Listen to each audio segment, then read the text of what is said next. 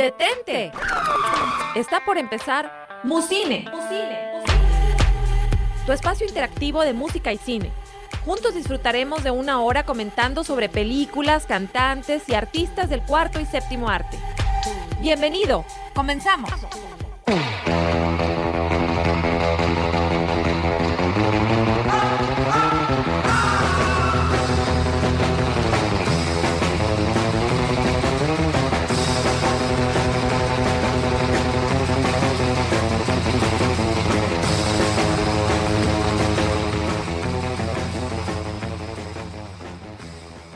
Hola, ¿qué tal? ¿Cómo están? Bienvenidos a una emisión más de Musine. ¿Cómo estás, Marce?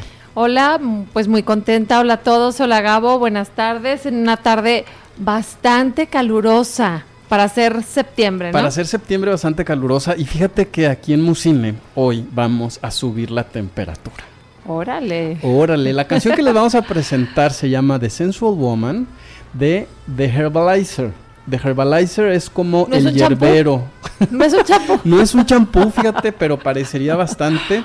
Y eh, pues bueno, e, estos chavos son un dúo que después se nutrió de muchos otros integrantes. Y tienen esta canción muy interesante hablando de, calenturas, Marce. Miren, yo, yo le recomiendo a usted que nos esté escuchando, por favor aprenda inglés. Ay, sí. Le voy a decir por qué.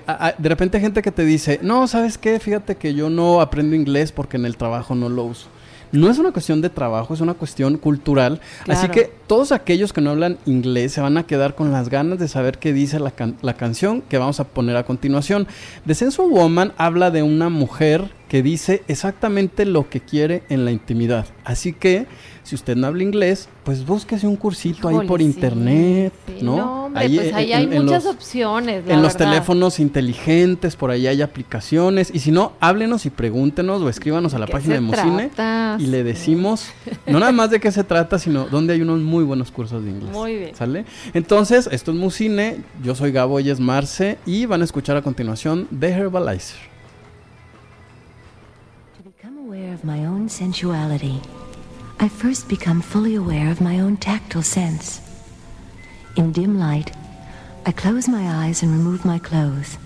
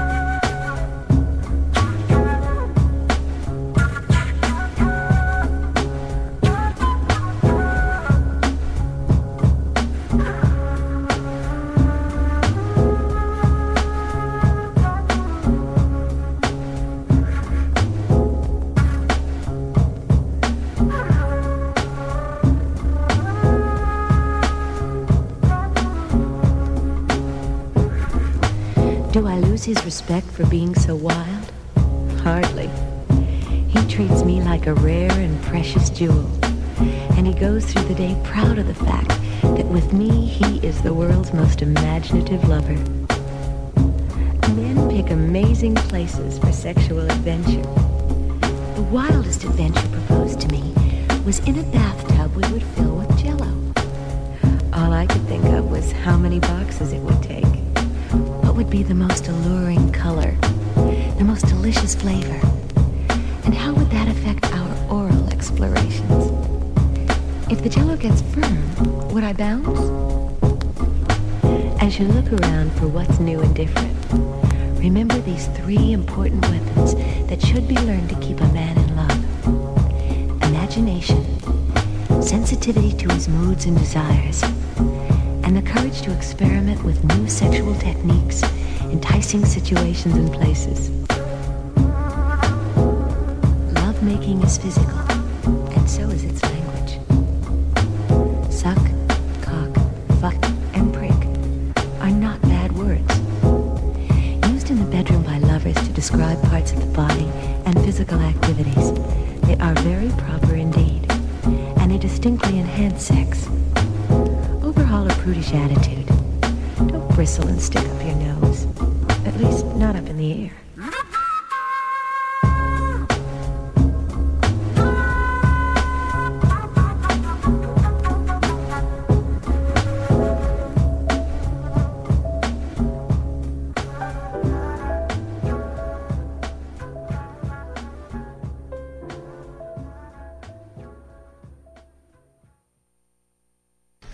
Esto fue The Sensual Woman. ¿Qué te parece, Marce? Yo sé que a ti te encanta el jazz, así que pues decidí traerte esta, este experimento. Ahorita te voy a decir por qué es un experimento.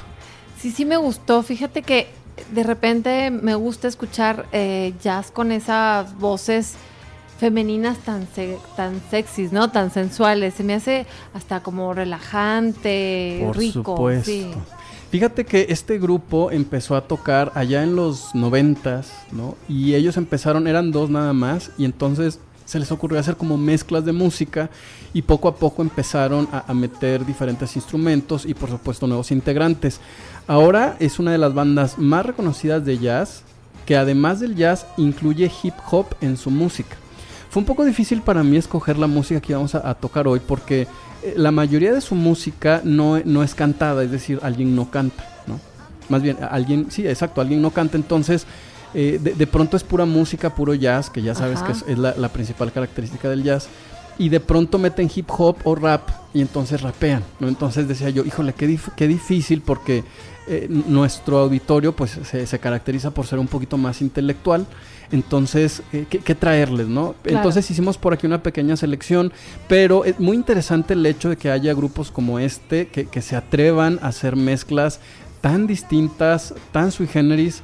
Así que bueno, pues obviamente hicimos una selección de lo que nos parece que es lo mejor, lo más rítmico, lo más agradable y es lo que les traemos. Y Marce, pues platícanos qué hay en cartelera. Ay, bueno, hay muchas cosas interesantes de las cuales a mí me falta ver dos películas precisamente esta semana las voy a ver eh, que entra, entraron a cartelera el viernes pasado, pero la que les voy a recomendar sí sí la ya la vi. Se llama Tokyo Story y eh, la, dirigió un gran, eh, yo creo que uno de los pilares del cine japonés. Esta película se encuentra dentro de la muestra de cine japonés de la que tanto hemos hablado. Y bueno, él es Yasuhiro Ozu. Les, voy a, les voy a decir de qué se trata. Cuentos de Tokio es considerada la obra cumbre del maestro de cine japonés, como ya les dije, Yasuhiro Ozu y es de las mejores películas en la historia del cine. Hay, hay les comento, hay listas de, de, las 100 mejores películas o las 50 mejores películas, de esas listas que se hacen, ¿verdad? Pero hay, hay quienes, hay instituciones muy serias que se dedican a, eso, ¿verdad? Precisamente a hacer listas. Bueno, esta película, eh, Tokyo Story o Cuentos de Tokio, la van a encontrar en el 90% de las listas del mundo. Entonces es, es, una de las grandes, ¿no? Ahora, ¿de qué se trata? Bueno, eh, esta película narra el viaje de una pareja de adultos mayores para visitar a sus hijos al ruidoso Tokio de la posguerra. Estamos hablando como de los 50 más o menos. Eh, consigue realizar una compleja reflexión sobre los conflictos generacionales, las costumbres sociales y la humanidad en general. Realmente es muy buena tiene una fotografía que es así como, es más, esta película se las, se las muestran o se las incluyen en las clases de cine de para quienes están preparando para ser directores. Entonces, imagínate, es como, como las, los monstruos del cine, ¿no? Esta yeah. película. Yo se la recomiendo mucho, es muy, muy buena, pero bueno, es hoy a las 8 de la noche, nada más ese horario queda, mañana ya no la presentan, me van a decir, oye, no, pues ¿por qué no recomiendas otra, verdad? Qué bárbara. Bueno, ahí va la otra okay, recomendación. Dale, no, bien preparada. Yo no, no la he visto, pero un amigo, por cierto, le, le mando un saludo muy, con mucho cariño, Alfredo Galindo. Lo que a mí la película que me recomienda Alfredo, porque él es un gran conocedor del cine, yo sin dudar la veo. Y, y él ayer me hizo una recomendación de una película que se llama Don't Breathe no respires. No respires, ya sé cuál es de es, terror. Es de terror, ah, exacto. Es thriller, sabes que ya la thriller. vi, fíjate. Ya la, a ver, platícanos. Híjole, ¿sabes qué? Que a mí se me hace bien difícil cuando la historia se concentra en tan pocos personajes y en espacios tan reducidos. Pero la película es buena. Sí, él, él, él me dijo que eh, tenía muchas como guiños a psicosis. Claro, exacto. eh, a- que tiene unos giros de tuerca. O sea, Sí. unos, a- unos giros de tuerca me refiero así como que algo que no esperabas para Exacto. nada. Y, y con eso mantiene la atención. Dice, ya se va a acabar la historia, ya se está cayendo, ya tiene que salir y se acabó. Y algo pasa que, que todo oh, se oh, complica. sí, claro. Exacto. Entonces, bueno, yo esa película la voy a ver hoy y les voy a platicar la próxima semana qué me pareció para volver a recomendarlo ahora sí ya habiéndola visto y eh, esta semana también voy a ver una, una película que he esperado más o menos durante cuatro o cinco meses que se llama La luz entre los océanos Ah. de un libro que leí, está basada en el libro La luz entre los océanos, que es absolutamente hermoso. Me encantó, es uno de los libros que más me han hecho llorar, me conmovió, me movió, me- bueno, me fascinó el libro. Entonces ahora eh, eh, lo llevan a la, a la pantalla grande eh, y ponen a, A dos actorazos, Sí, a Vikander. tres. Tres. Eh, Vikander, que es eh, Alicia Vikander, es... eh, que la hemos visto transformarse sí, en las últimas películas de una manera increíble. Tremenda. La, película esta de, de acción que no te gustó tanto. Ah, sí, la de Eh, Bourne. eh, Ajá, sí. ajá, esa sí. ahí la vimos y dije, ¿a poco es Sí, ella? y si era ella, si sí, era una muy ella. cerecita que sale ahí, claro. La de la chica danesa. La, o sea, la espo- la esposa de la, chica esposa de la danesa, chica sí. Y luego sale, bueno, el, el gran Michael Fassbender, uno de mis favoritos, actor alemán, además de guapísimo, bueno, actorazo, ¿no? Bello. Y eh, hay otra actriz muy, muy buena que se llama Rachel Wales Oh, que también es eh, muy recomendable las películas en las que ella sale. Entonces, esas, esas son las películas, las dos que yo voy a ver esta semana y que yo creo, por lo que he leído y por lo que me han dicho, que son buenas, pero la próxima semana se las recomiendo con conocimiento de causa, mientras si pueden ir a Eso ver. Cuentos de Tokio del maestro, gran maestro Yasuhiro Ozu, hoy a las 8 de la noche en Cinemex Galerías, vayan. Excelente, pues gracias por las recomendaciones, Marce. ¿Qué te parece si vamos a un pequeño corte y regresamos con The Herbalizer?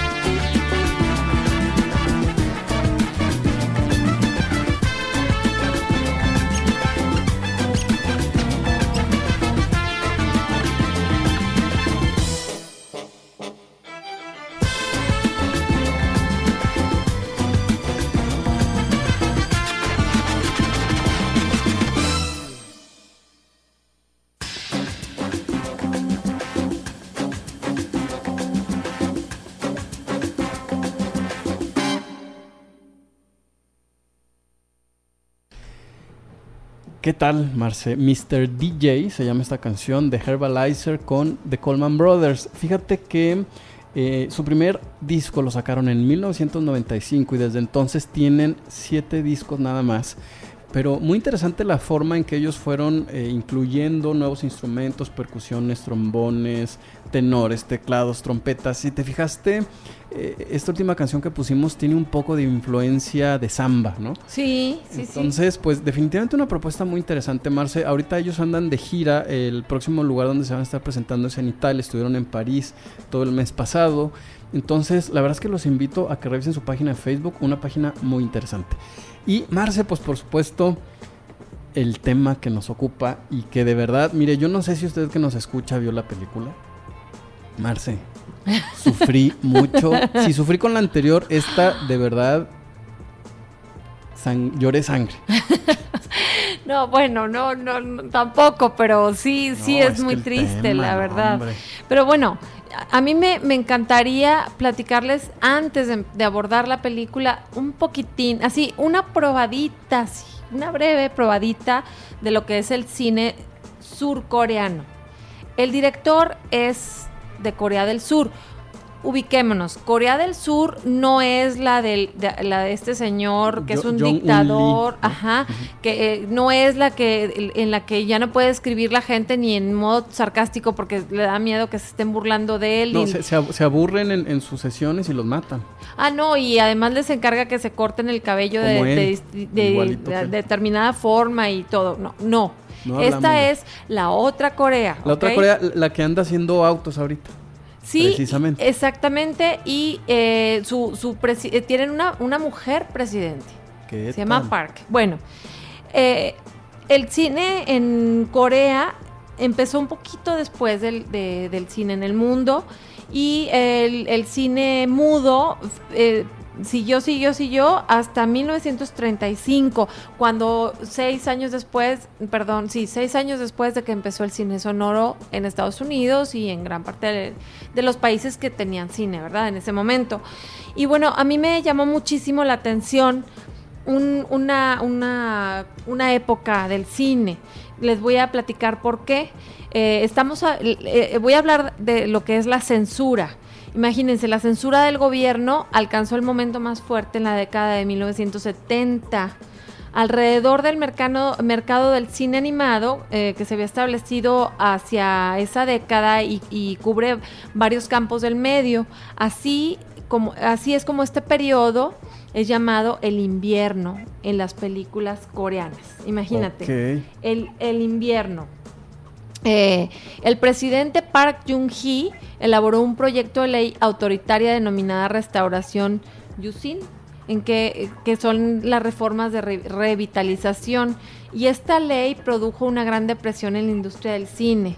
El gobierno cuidó principalmente que las películas, fíjate, no apoyasen al régimen norcoreano o al comunismo y que los directores o trabajadores que aparecieran en las listas negras, como siempre, ya sabes, ¿verdad? o, sea, fueran arrestados. O sea, como si en México de pronto dijeran, si no apoyas a uno u otro partido, claro, no no puedes hacer de ese cine. Si hablas en contra de los ideales de tal partido, no. Bueno, aquí tuvimos varias películas enlatadas, Gabo. Claro.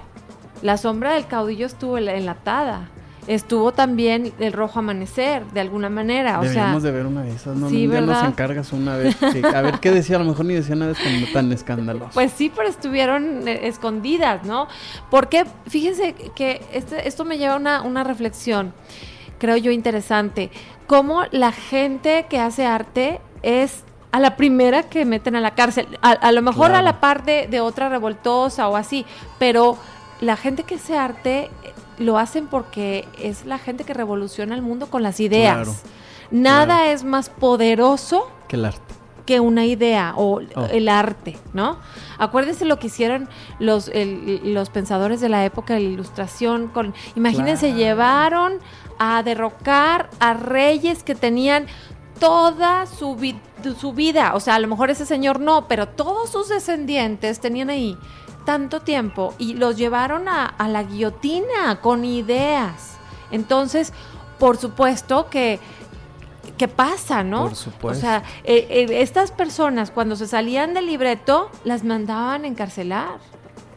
Estamos hablando de 1970, hola. Hola, no, no fue hace tanto, ¿eh? No, no, no, no, no, no fue la época de allá de, no sé, principios del siglo o algo así, no. Ahora, escribiendo en 1981 la, la International Film Guide dijo sobre el cine de Corea del Sur, ningún país tiene un código tan estricto como la eh, esta, esta, esta institución dijo como la censura surcoreana, con la posible excepción de los coreanos del norte y algunos de los países del bloque comunista.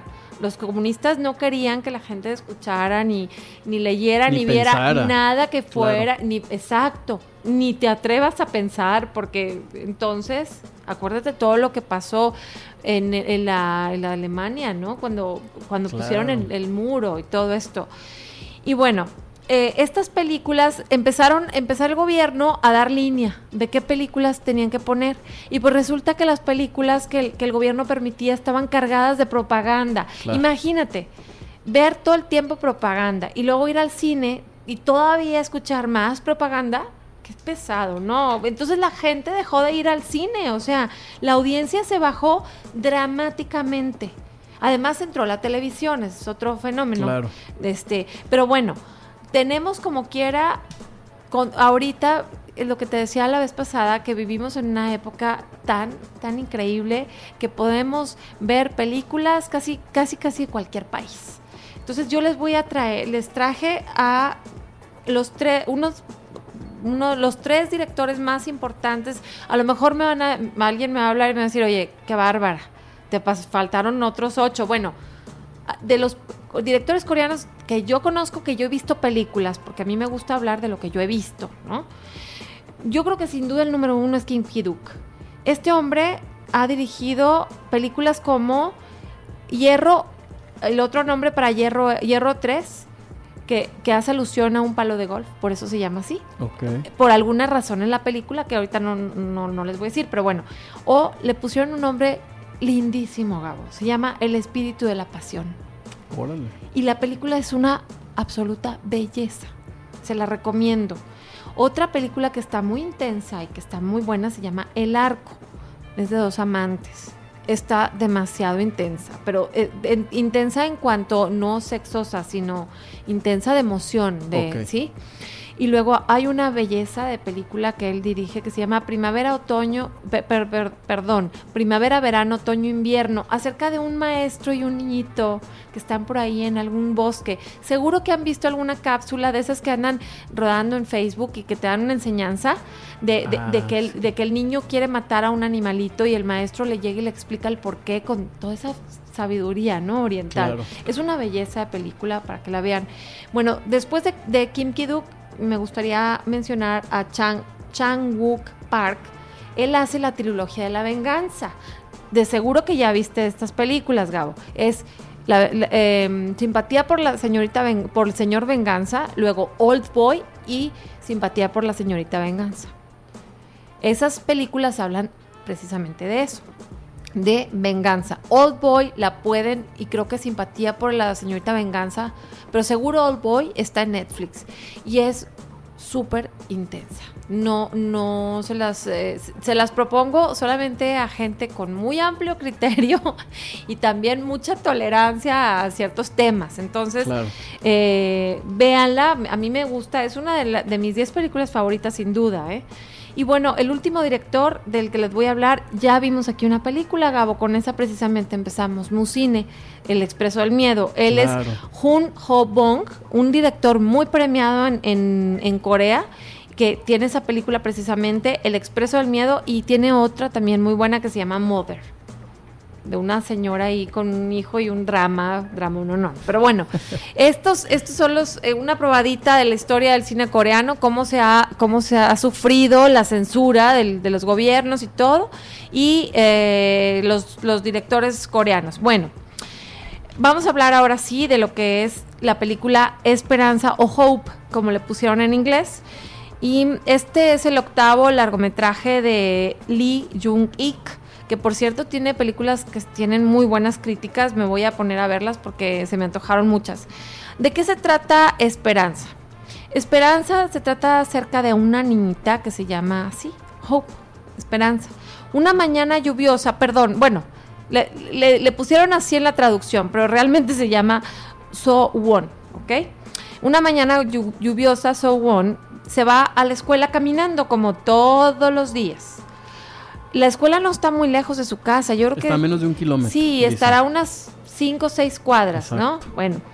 Eh, su padre trabaja en una empresa local que, por cierto, oye, yo, bueno, ahorita les platico pues, de su papá, pero bueno. Su madre tiene una modesta tiendita en su casa, tipo de esas misceláneas, ¿no? Exactamente. Entonces, Su Won todos los días se va caminando a la escuela solita porque como que no se lleva mucho con los niños, porque so- como que no coincide que son niñas las que viven cerca de su casa, sino niños. Entonces ella camina, pero un día de repente la policía les llama a los papás para decirles que su hija se encuentra en el hospital a causa de una terrible, espantosa, radical, casi mortal agresión. ¿Qué pasa? Bueno, pues ella, ella va caminando con su sombrilla amarilla, que por cierto es una niña súper No, tierna. Es una niña tan tierna Ay, cuando linda. habla y, y está Sí. diciendo la tarea. Bueno, yo me enamoré de esa niña. Ay, sí, y- qué y- y bella, de pronto sí. la ves así y. Sí, ya Bueno, sé. sí, tú síguenos platicando. Las porque- caras que está haciendo. Bueno, va caminando y se le acerca un tipo en medio de la lluvia y le dice, oye, déjame eh, eh, compartir la sombrilla contigo. Le dice, es que yo, yo tengo que ir a la escuela. Entonces le dice, pero es que yo me estoy mojando. Y ya, no vemos más, más que una mano ensangrentada en el piso que, que alcanza un teléfono celular y luego ya el, cuando el papá está llegando a, la mamá recibe una llamada, violaron a una niña cerca del colegio, se va la mamá muy, muy rápido al hospital, el papá ya estaba ahí. Cuando el papá la ve, bueno, perdón, cuando la mamá la ve casi se muere, le da, le da algo porque la niña está muy golpeada, la cara súper hinchada. Le tienen que extirpar partes del cuerpo. Claro, le tuvieron que quitar. Una colonoscopía. Sí, sí, no, una, una es cosa terrible porque, bueno, el- la, la violación estuvo muy fuerte Casi y, y- la además la, la golpeó el, el tipo y, y- y estuvo a punto de morir. Entonces, ¿de qué se trata la película, Gabo? En una palabra. En una sola palabra se trata de la esperanza. Pues sí, yo creo que sí. Y, y- y yo creo que vale la pena mucho explicarle a la gente por qué se trata de la esperanza, una historia tan terrible. De verdad, Marce, cuando estaba viendo la película dije, ¿por qué me pone Marcela a ver estas cosas? De verdad dije, ¿por, por- por qué, por, qué, por qué esa hazaña? ¿no? Porque además la forma de escribir todo lo que le pasa a esta niña es, es muy crudo y es muy terrible. Entonces, eh, yo, yo en ese momento volteo a ver, eh, íbamos en el minuto 20, ¿no? De una película de una hora 45 más o menos. Y dije, bueno, ¿por qué es tan larga la película? Exacto, ¿qué más me van a decir? ¿Qué más Que me van a decir? que esto No quiero tremendo, verlo. ¿no? O sea, de verdad ya quiero que se acabe la película y voy en el minuto 25. Y entonces descubres algo muy interesante. Fíjate que sí. Para mí esta película se trata, fíjate bien, a lo mejor, a lo mejor las mamás van a decir que bárbara, ¿por qué dices eso? Pero yo descubrí ahí la paternidad, lo que- de lo que es la paternidad. Quiero decirles que voy a confesar algo. Yo por el papá no daba ni tres pesos. No, al principio no. De verdad lo, sea, lo ves echado en el sillón no. ese y, y, y dices, estar no, hombre, viendo todo el día un-". tele y no hacía nada, no, no, así, Sí, no le hacía creo. caso a la Y el niña. personaje se lleva la película. No, o sea, arrasa con la película porque sur- sufre una transformación, pero de verdad de, de 0 a 10. De 0 a 10. O sea, increíble. Pero tampoco quiero decirles que se ve forzado. No, Porque la, habrán de saber que la mamá está embarazada, tien- tiene tres meses de embarazo, no le ha dicho nada a su esposo. Y entonces, obviamente, bueno, la, la mamá llega al hospital y de repente tiene como un shock que no quiere ver a la niña, que no quiere estar con ella. Y el papá es el que tiene que sacar las cosas adelante. Y la saca de una manera, Manera, sí, ya tan creativa. La niña es súper fan de una salchicha que no me acuerdo cómo se llama. Es, un programa de... Es una salchicha que habla, divina. bueno, el papá, hagan de cuenta que va y compra una botarga de la salchicha esta mentada. Y entonces como la, como la prensa se hace tanto relajo de que, eh, Híjole, imagínense una ¿cuántos noticia temas? así, es- son muchos temas, exacto, una noticia así.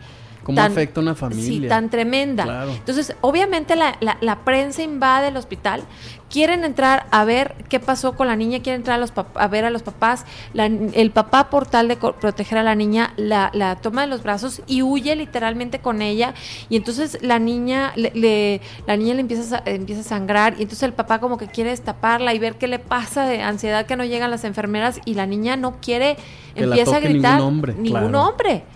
Pues Ahí es donde él se da cuenta y entonces él entiende la situación en la que está. Definitivamente una película que, que te muestra, y yo creo que también trata un poco de asomarse, cómo, cómo afecta a las relaciones familiares un acontecimiento como este. Y, y nos pone en la jugada, nos pone en primera fila, ¿no? De, de entender a veces que, que creo que es lo que no tenemos tacto, ¿no? Cuando se trata de cosas como estas o como muertes o como algunas otras. Entonces, si no la vio, véala porque de verdad vamos a aprender y a entender un montón de cosas. Sí, claro. Entonces, vamos a una pequeña pausa. La verdad, mm, hay muchas cosas que platicar, Sí. muchos aspectos de esta película, así que no se me vaya. Espéreme tantito, vamos a un pequeño corte y regresamos.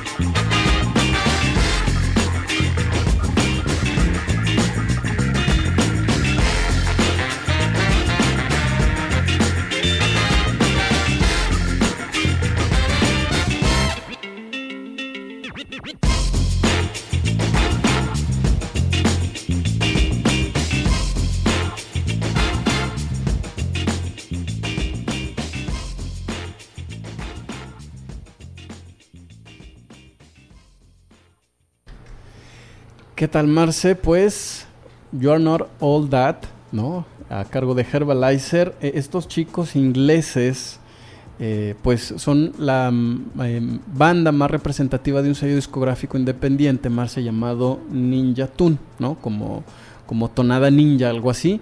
A ellos los, los podemos encontrar en YouTube y tienen mucha música muy extraña, muy diferente, propuesta. Así que si usted está aburrido de la misma música de siempre y quiere experimentar y escuchar sonidos completamente vanguardistas, pues Sintonice. búsquenle, sintonice. Musin. Musine. Mus de música y cine, De sí. pues de cine. Bueno, yo quiero mandar un saludo a gente que nos está escuchando en Acapulco, Guerrero. Un Eh, saludo. muy, muy padre saber que está, hay gente que escuchándonos por allá. Y bueno, eh, quiero decir que mi amiga Lourdes de Dallas, quien nos escucha todos los lunes, ahí, por ahí está con Ángel y Elisa, sus niños. Eh, bueno, ella me, me dice que la salchicha se llama cocomong. Es que Cocomón, no me podía acordar yo. es- Bueno, ya, Sí. ya me aclaró que la salchicha se llama cocomón. Entonces, estábamos hablando del, del papá de, eh, de esta chiquita que se llama Su Wong. Eh, este hombre, ¿qué, qué hace? Bueno, no, la niña no, no soporta que la toquen ni estar Y menos cerca un de él. hombre. Ajá, exacto. Entonces él va y compra una botarga de salchicha. Esta salchicha que es, habrán de saber que es un, una estrella de la televisión. Hagan de cuenta como si les estuviera diciendo Teletubbies. Los Teletubbies, algo, así. me lo recordó mucho. Sí, algo parecido. Bueno, esta salchicha Cocomong se disfraza de ella y es la manera en la que se puede acercar a la niña. Es la única manera. Sí, sin hablarle y eh, como llevándole cositas, un pizarroncito, Bailando. bailando, etcétera. Entonces, que, que fíjense, les voy a comentar algo. El director del- de la película, muy inteligente, nos evita que la niña platique qué es lo que le hizo el hombre malo. O sea, él, él, eh, se abstiene. A lo mejor otros directores, no, no, que la niña diga, ¿no? No, este, este director no. Me, me parece que fue muy inteligente. Ya, ya, era, ya era bastante sufrido el libreto como para que además... Exacto. ¿En qué se centra la película?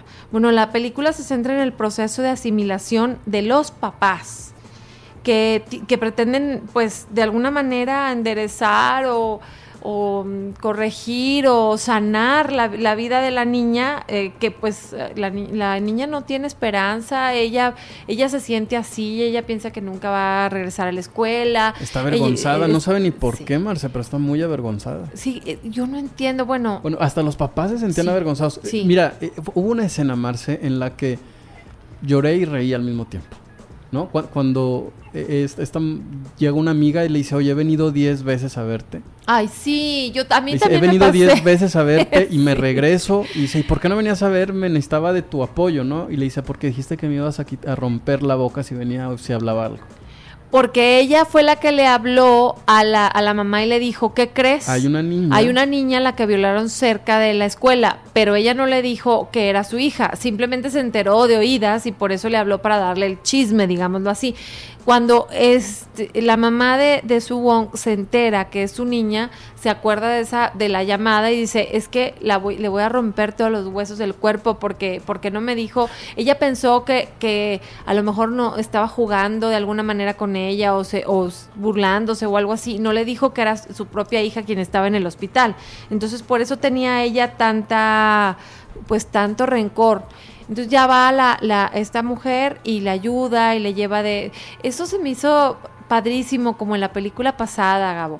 Yo creo que el lenguaje de las mujeres de solidaridad es universal, creo en él. Y, y sabes qué? que otra cosa que me impresionó mucho fue la solidaridad en, en la fábrica en la que trabaja el papá. Ay, sí, No, qué o sea, o por eso me Sí. parece ser que, que el tema principal de la película es esperanza, ¿no? La capacidad que tiene el ser humano y sobre todo lo- el, el círculo familiar sano, ¿no? De, de superar casi cualquier cosa. Yo, yo de verdad, yo veía, mira, un tino que tiene la película es ponerte adentro del drama familiar, que, que entiendas cómo siente cada persona, cómo sienten los padres, la vergüenza que ellos pueden sentir, que es diferente a la vergüenza que tiene un niño de seis años en este caso. Sí, claro. ¿no? Entonces eh, eh, dices, bueno, ¿cómo, cómo se soluciona, Marce? O sea, de- afortunadamente no hemos estado en una situación como esa y Dios no lo quiera, pero ¿Qué, qué haces? ¿Cómo reaccionas? Si, si eres un amigo, ¿qué dices? ¿Cuáles son las palabras correctas? ¿Qué no decir? O sea, me, me parece ser que explica de una manera tan clara la película cuáles son las cosas que uno debe hacer. Pero fíjate, fíjate, ahora lo que dices acerca de eso se me hace bien interesante. A veces pensamos que ir a decirle a un amigo que tiene una pena y, y- y es, es lo único que en lo que pensamos. Oye, no, ve y prepárale de comer. Apoya, ve y claro. limpia su casa. Ve y dile, yo te llevo a tal lugar. no, no, yo, no- no le pregunte, oye, ahí sí se te ofrece algo, no, me no, avisas. es que se te ofrece es algo tan general y es, es como el, ahí hablamos. Ahí ¿no? hablamos y, no vamos a hablar. Entonces, cu- cuando usted Claro. dice, ahí me avisas en qué te ayudo, es porque no va a ayudar. Sí, no, es, ne- a ver, necesitas que te lleve, te traiga, ah, dime a qué horas paso por ti, oye, Traigo te traje de comer al Te hospital. traje de comer, no, Claro. te traigo de comer, porque la respuesta automática es no. Pues sí, porque nadie quiere molestar, claro. así es- esa es el- el- la cultura mexicana, ¿no? no mejor, entre menos moleste, mejor. No, o sea, a Usted ver, lleve. aquí te, te traje un panecito. Las, dicen que las penas con pan son menos, entonces te traje un panecito. Aquí está la tarjeta de un psicólogo que te puede apoyar, ¿no? Y está pagada la primera sesión. Claro, ese tipo de cosas ayudan más que el famoso, si se te ofrece algo me dices. Es tan general. Pero Exacto. bueno, de, también de eso se trata la película, de la solidaridad de la gente alrededor y de los peligros de las, de las ciudades a, las, a los que se exponen los, los hijos de la gente que no tiene dinero para llevarlos al, al- a los, las escuelas, a lo mejor en, en coche y dejarlos ahí, ¿no? ¿Cuántos niños, imagínate nada más, Gabo, cuántos niños van caminando a su casa solitos? O en camión. Es más, yo pienso en los indígenas que tienen que recorrer dos No, kilómetros, bueno. tres kilómetros para llegar a Sí, las sea, escuelas. Que, que gritan en el cerro y nadie los escucha. Claro. Y a mí me impresionó algo muchísimo. Ya cuando la niña vuelve al colegio, hay un momento en que la, en el que la niña se va solita. ¿Sí? O sea, ¿cómo es capaz la mamá? Bueno, yo no sé si yo lo pudiera hacer, pero después de eso, ¿cómo es capaz la mamá de dejar a la niña otra vez sola? Y, y, eh, eso es, yo me, yo creo que es, es parte de- del, del proceso de sanación. O sea, no puedes meter a la niña en una caja de cristal porque ya le pasó eso.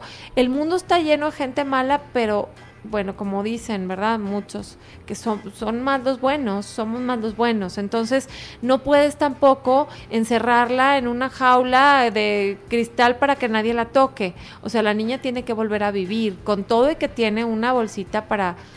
Para hacer sus necesidades, ahí hace sus necesidades, exacto. ¿Por qué? Porque el- el- la agresión fue tan, tan fuerte que la dejaron sin ano. Fí- Fíjate que eh, e- e- ese tema nos lleva a otro muy importante. De pronto nos clavamos mucho en el tema del drama y nos olvidamos del aspecto económico de una situación como esa. Y me parece que también es la forma en que toca e- este punto la película es fantástico, ¿no? O sea, te- tenemos una situación así, imagínense luchar contra los medios que están tratando de sacar una noticia, contra la vergüenza familiar, con el juicio y, y de qué van a vivir, ¿no? Sí, por supuesto. Y de ahí nos podemos brincar a hablar un poquito, porque se nos acaba el tiempo, acerca del, del juicio y de la entrevista que tiene el papá con el violador. Bueno, yo de veras Sí. no sé qué quería hacerle ese hombre. Me Eh, dio sí. tanto coraje. Al principio dije, está hablando medio arrepentido, o sea, sí está sí arrepentido está y esto. Y ya cuando vio que el, el papá no quiso, pues no quiso retirar la denuncia ni nada, que le dice, ok, yo voy a salir en tantos años y voy a buscar a tu hija. Bueno, ahí sí, Sí, me dio sí. algo, dije, este hombre es un psicópata absolutamente porque no se arrepiente, porque nada más estaba buscando el perdón del papá para salir libre y, y en lo absoluto muestra nada de culpa. Y como el sistema judicial, otra vez, como no tiene las suficientes pruebas y la niña no, en principio no, bueno, no cuenta todo, o X número de factores, el tipo va a salir libre en ocho años. Sí, definitivamente una película que pone sobre la mesa tantos y tantos temas eh, bueno, al menos yo me sentí agobiado, ¿no? De repente dices, híjole, ¿cómo pueden soportar situaciones así? Pero te, te entiendes que hay situaciones que simplemente tienes que soportar y por las que tienes que atravesar y que son muy difíciles y, y aquellos que no hemos pasado esas situaciones, gracias a Dios, Marce. Claro. Que, que, que definitivamente es una película muy interesante que nos mete en la jugada. Hubo una sola cosa que no me gustó tanto de la película, Marce, y tú sabes que, que para mí ese tema siempre es muy importante, el sonido. La verdad es que sí percibí ese rezago que tiene el cine coreano. Porque de, de pronto la edición de sonido no me gustaba tanto, ¿no? Y, y La- todo, y con todo y el, el director que es tan bueno y es de los principales. Pero bueno, Claro, exacto, pe- pero pues se vale, ¿no? Decir Pues sí. también un poco, digo, yo soy muy fijado en el tema de la música y del sonido, pero independientemente incluso de ese tema, la película es fabulosa, me, me hizo sentir eh, eh, que estaba ahí con ellos, eh, sufrí, Sí. lloré, me reí sí, y sí. sobre todo recuperé la esperanza. Sí, claro. A mí me encantó por eso, porque realmente es una película que me hizo pasar por todo un arcoíris de emociones y a mí me gusta eso, me, me gusta el cine que te haga sentir. Y la, y la película Esperanza definitivamente logra. lo logra, muy, es. muy bien. Y bueno, al final te quedas con eso de que, pues, siempre hay una, una luz al final del, del camino, pero no te tienes que quedar en la- en, allá en el rincón oscuro, ve hacia la luz, porque si te quedas en el rincón oscuro, pues no, la luz no va a venir hacia ti. Bueno, si usted tiene un accidente, ahí sí no vaya hacia la luz. En todos los otros casos, por favor, Pues sí. vaya hacia la luz. Claro, exacto. Muévete a, a lograr una sanación y una recuperación y busca ayuda. Qué importante, Gabo. el- la señora esta que, fíjate, La psicóloga. la psicóloga que perdió a su hija porque la hija también sufrió una violación y entonces se intentó suicidar y se quedó en silla de ruedas y después abre una, una asociación, un hospital que se dedica a ayudar a, a niñas y a niños que han pasado por este espantoso trauma, ¿no? De, una, de sufrir una, una agresión de este tipo y cómo eso también me lleva a otra reflexión. ¿Cómo mm, no somos tan, o no lo, como no lo vivimos en carne propia, pues sí decimos, híjole, eh, lo que se te ofrezca y chalala, ¿verdad? Como ya platicamos. Pero la gente que lo vive, ahí tienes a este señor de, el, el de Deportes Martí, que hizo una fundación de, Claro. sí, ¿sabes? De, ¿Por qué? Porque él sufrió el secuestro y el asesinato de su hija. O sea, como que nos volvemos más sensibles cuando nos pasa. Y entonces, eh, así como la psicóloga esta, oye, pues ab- abrió su, su, su centro de rehabilitación, digamos así, mental, ¿verdad? Y, y pudo ayudar a la niña, pudo ayudar a la niña a encontrar la salida, ¿no? A, a su, a su depresión. Sí, definitivamente esta película tiene muchos lados que comentar, ¿no? Muchos aspectos. Entonces, de verdad, si no la vio, es, yo creo, básico si usted es cinéfilo. Sí, claro, del- del- es una película importante en el, en el cine coreano y pues es muy recomendable, se llama Esperanza. Exactamente. Oye, Marce, ¿qué nos vas a recomendar? Digo, ¿qué nos vas a encargar de tarea para la próxima semana? Ay, pues no, no puedo evitarlo. Voy a volver a mi, a mi, uno de mis directores favoritos del cine, que es Woody Allen, el maestro Woody Allen.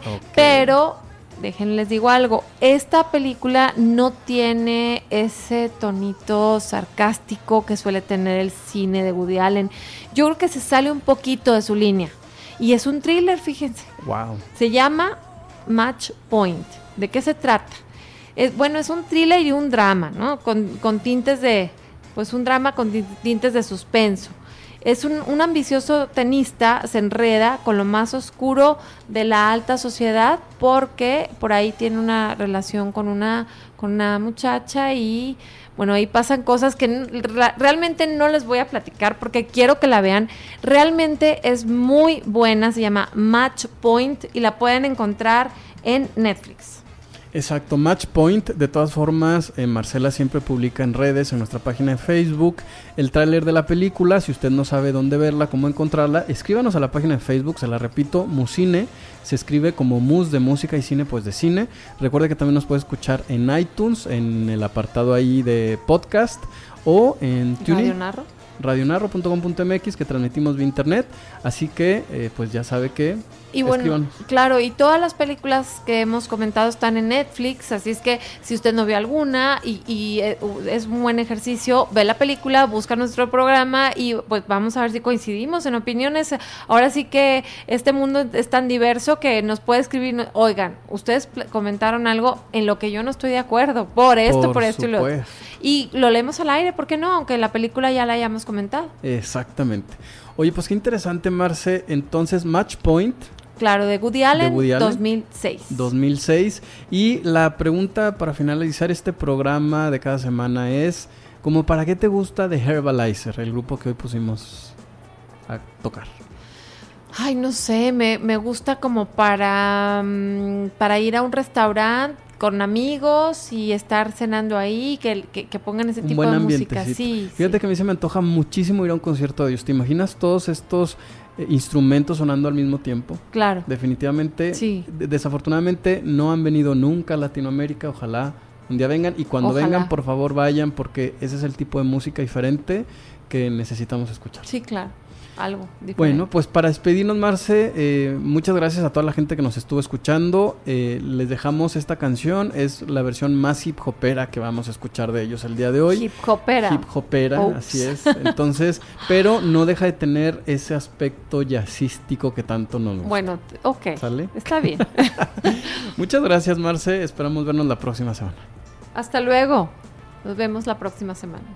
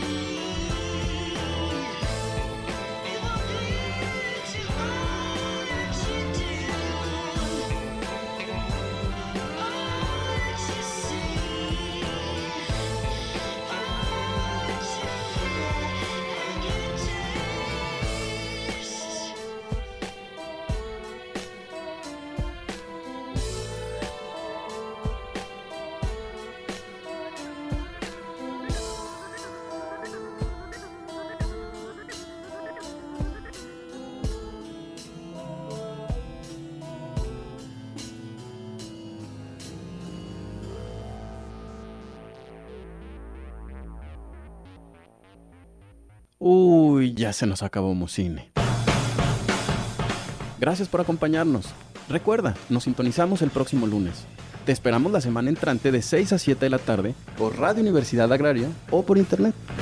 Musine.